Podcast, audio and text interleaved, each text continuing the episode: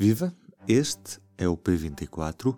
Hoje trago-lhe um excerto da entrevista Público Rádio Renascença. Foi feita pela jornalista do Público, Sofia Rodrigues, e também pela Eunice Lourenço, da Rádio Renascença. Vamos conhecer o entrevistado. Hoje o nosso convidado é Adão Silva, líder parlamentar do PSD. Muito obrigada por estar aqui Eu é que agradeço. Um dos assuntos do momento é a polémica sobre as eh, barragens vendidas pela EDP e a eventual fuga uh, aos impostos. É um assunto em que uh, o PSD até parece ter apanhado o comboio iniciado pelo Bloco de Esquerda, vai-me dizer provavelmente que não é assim, mas pergunto-lhe então quando é que se deram conta deste problema. Ah, muito bem. É bom que me ponha essa questão porque eu não desprezo o trabalho do Bloco de Esquerda, eu elogio o trabalho do Bloco de Esquerda. Eu elogio o trabalho do Bloco de Esquerda é um trabalho correto porque é um trabalho que até eu, como sou deputado eleito pelo Distrito de Bragança, uh, acho que está bem feito, é um bom trabalho. Agora, o seu a seu dono. Esta matéria começou a falar-se nela, ouvir-se ecos no último trimestre de 2019. E no dia 24 de janeiro de 2020, eu mesmo escrevi um projeto de resolução que foi debatido e que foi aprovado esse projeto de resolução recomendava ao Governo várias coisas, nomeadamente que se houver a venda das barragens, tenham atenção, tenham cuidado, vejam lá ver se vai haver aqui os impostos a pagar e já agora também, sou deputado eleito pelo Distrito de Bragança, que se constitua com isso um apoio da discriminação positiva, de justiça à terra e a agentes onde este bem público é produzido. Foi aprovado, foi publicado em maio, demorou o seu tempo, e quando o processo se tornou mais evidente, final do último trimestre de 2020, eu mesmo redigi uma proposta de alteração à proposta de lei do Orçamento de Estado para 2021, que dá origem ao artigo 134 da proposta da, da, da, da lei orçamental. Está na lei orçamental.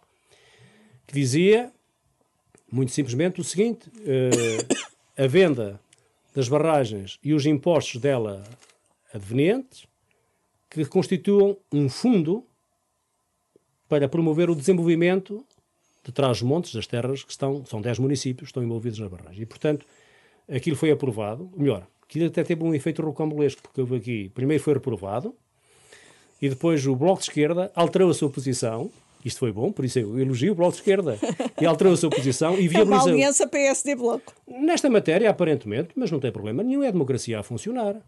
Quem está sempre contra é o Partido Socialista. Votou contra o projeto de resolução lá atrás e votou contra também esta alteração que deu origem ao artigo 134 da Lei Orçamental para 2021.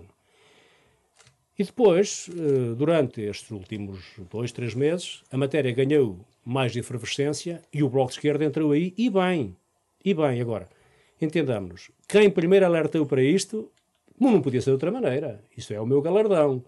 Fomos nós, deputados de Trás-os-Montes, e concretamente eu, que eh, desde a primeira hora intervi sobre esta matéria. Aliás, a intervenção que é feita em plenário do projeto de resolução fui até eu que a fiz. E o debate que é feito durante o debate orçamental sobre a proposta que tínhamos apresentado, fui eu também que o fiz. Mas deixe-me só esclarecer aqui uma questão. Uh, uh, o PSD o senhor uh, propôs uma norma, uh, uma, fez uma proposta de alteração orçamental uh, que previa criar um fundo com as eventuais receitas fiscais geradas. Não só. Não só, não fiscais só. e outras, sim, eu sei. Geradas uh, pela, pelo negócio, não é? Pela operação de, de, de, venda das, das barragens. O problema é que não. É que esse negócio aparentemente não gerou parte desses impostos. E eu queria perceber era quando é que o PSD se percebeu que de facto tinha, na vossa opinião, há, há falta ou à fuga uh, ao pagamento de impostos. Nós tivemos sempre de boa fé nesta matéria, porque não nos, passa, não nos passa pela cabeça, nem nos passava pela cabeça, que o um negócio de 2,2 mil milhões de euros não pagasse impostos. É uma coisa completamente bizarra. Mas há gente que sabe destas matérias e que escreve nos vários jornais que fala até em valores de centenas e centenas de milhões de euros de impostos que a EDP tem que pagar. Não é apenas o imposto de selo. É o imposto de selo, é o IRC, é o IMT, são os emolumentos, e tudo somado dá para cima de 450 milhões de euros. Mas a proposta, que agora é o artigo 134, prevê exatamente outras possibilidades de financiar este fundo. E prevê uma outra coisa.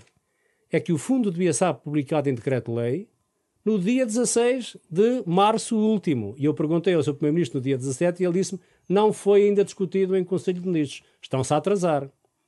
E eu sei que neste momento está a haver reuniões com os autarcas, pois claro, os autarcas já têm que definir sobre aquilo que vai ser a receita e aquilo que vai ser a aplicação de financiamentos. A mim não me importa que sejam os financiamentos diretamente advenientes da venda. Eu só quero uma coisa, como deputado eleito pelo Círculo de Bragança e já agora como cidadão deste país. Não acantono as coisas do ponto de vista regionalista ou localista.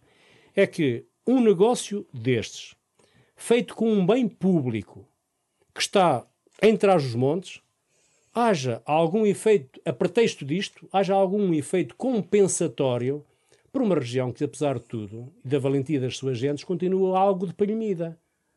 E, portanto, se o governo arranja outro esquema, uma outra solução, melhor dito, uma outra solução, porque de esquemas estamos todos fartos, uma outra solução, que seja por verbas comunitárias, outras verbas do Orçamento de Estado, não tem problema nenhum.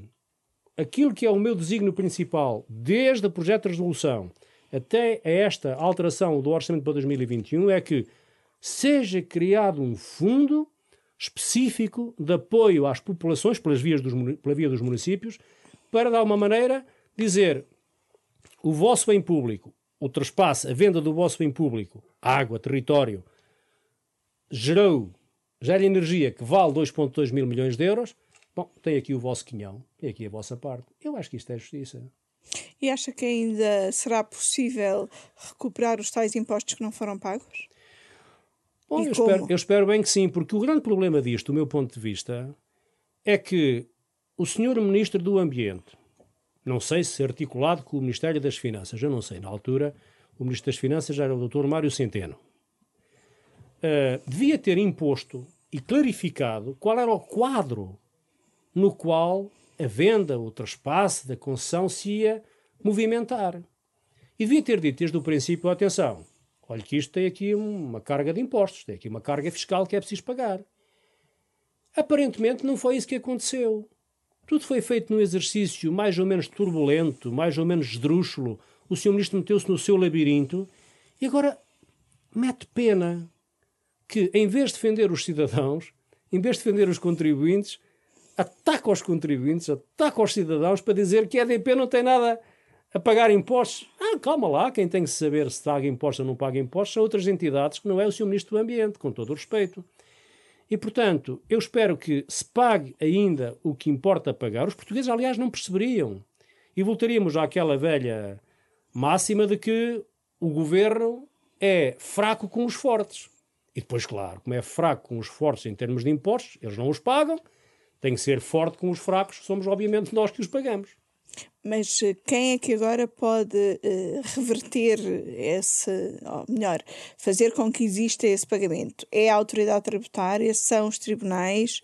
Eu Qual... acho que há várias instâncias que podem ajudar. Desde logo a autoridade tributária, evidentemente, que, que é muito importante. o PSD já disse que... que... é muito importante. A autoridade tributária que era suposto entrar só para avaliar o negócio em junho de 2021, não me estou a enganar, junho de 2021, depois das declarações do seu Primeiro-Ministro no debate de, da semana passada, parece que já está a trabalhar nesta matéria. Isso é bom. Mas também temos outras instâncias em Portugal, nomeadamente a Procuradoria-Geral da República, o Ministério Público, e fora disso também há instâncias comunitárias. Também há instâncias comunitárias. É preciso ver, porque aqui há muita matéria que tem muita dúvida. Por exemplo, a entidade da Autoridade da Concorrência acompanhou bem o processo ou não?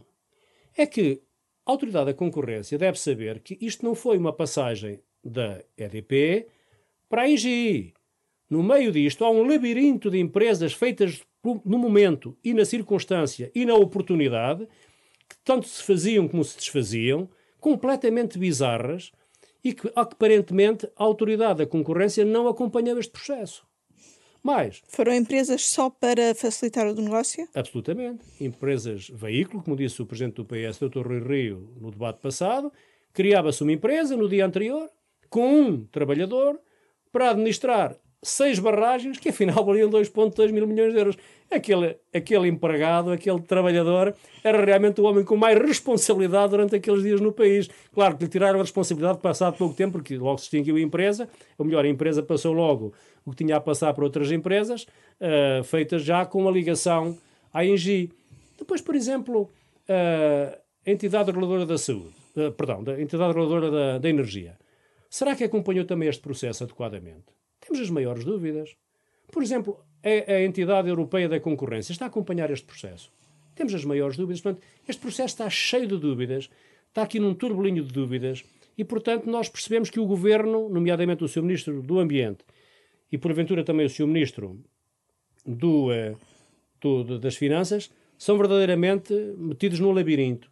São eles e o seu labirinto, não é? E a, gente não pode, obviamente, viver com esta situação de labirinto, temos que viver numa situação de esclarecimento. Bom, e depois uh, tudo isto é uma sensação de que foi tudo muito rápido, foi muito, tudo muito atabalhoado, com a EDP e o seu potencial brutal de consultores a definir qual era a regra do jogo, e afinal os membros do governo, particularmente o Sr. Ministro do Ambiente, que acompanhou mais este processo, aparentemente completamente passivo, receptivo, do tipo, quem manda aqui é a EDP. E obviamente a EDP não é dona de Portugal. É importante, com certeza, nós respeitamos, mas não é dona de Portugal. Ouvimos apenas um excerto, a entrevista completa está disponível em público.pt e é transmitida na Rádio Renascença depois das 11 da noite desta quinta-feira. Da minha parte é tudo por hoje.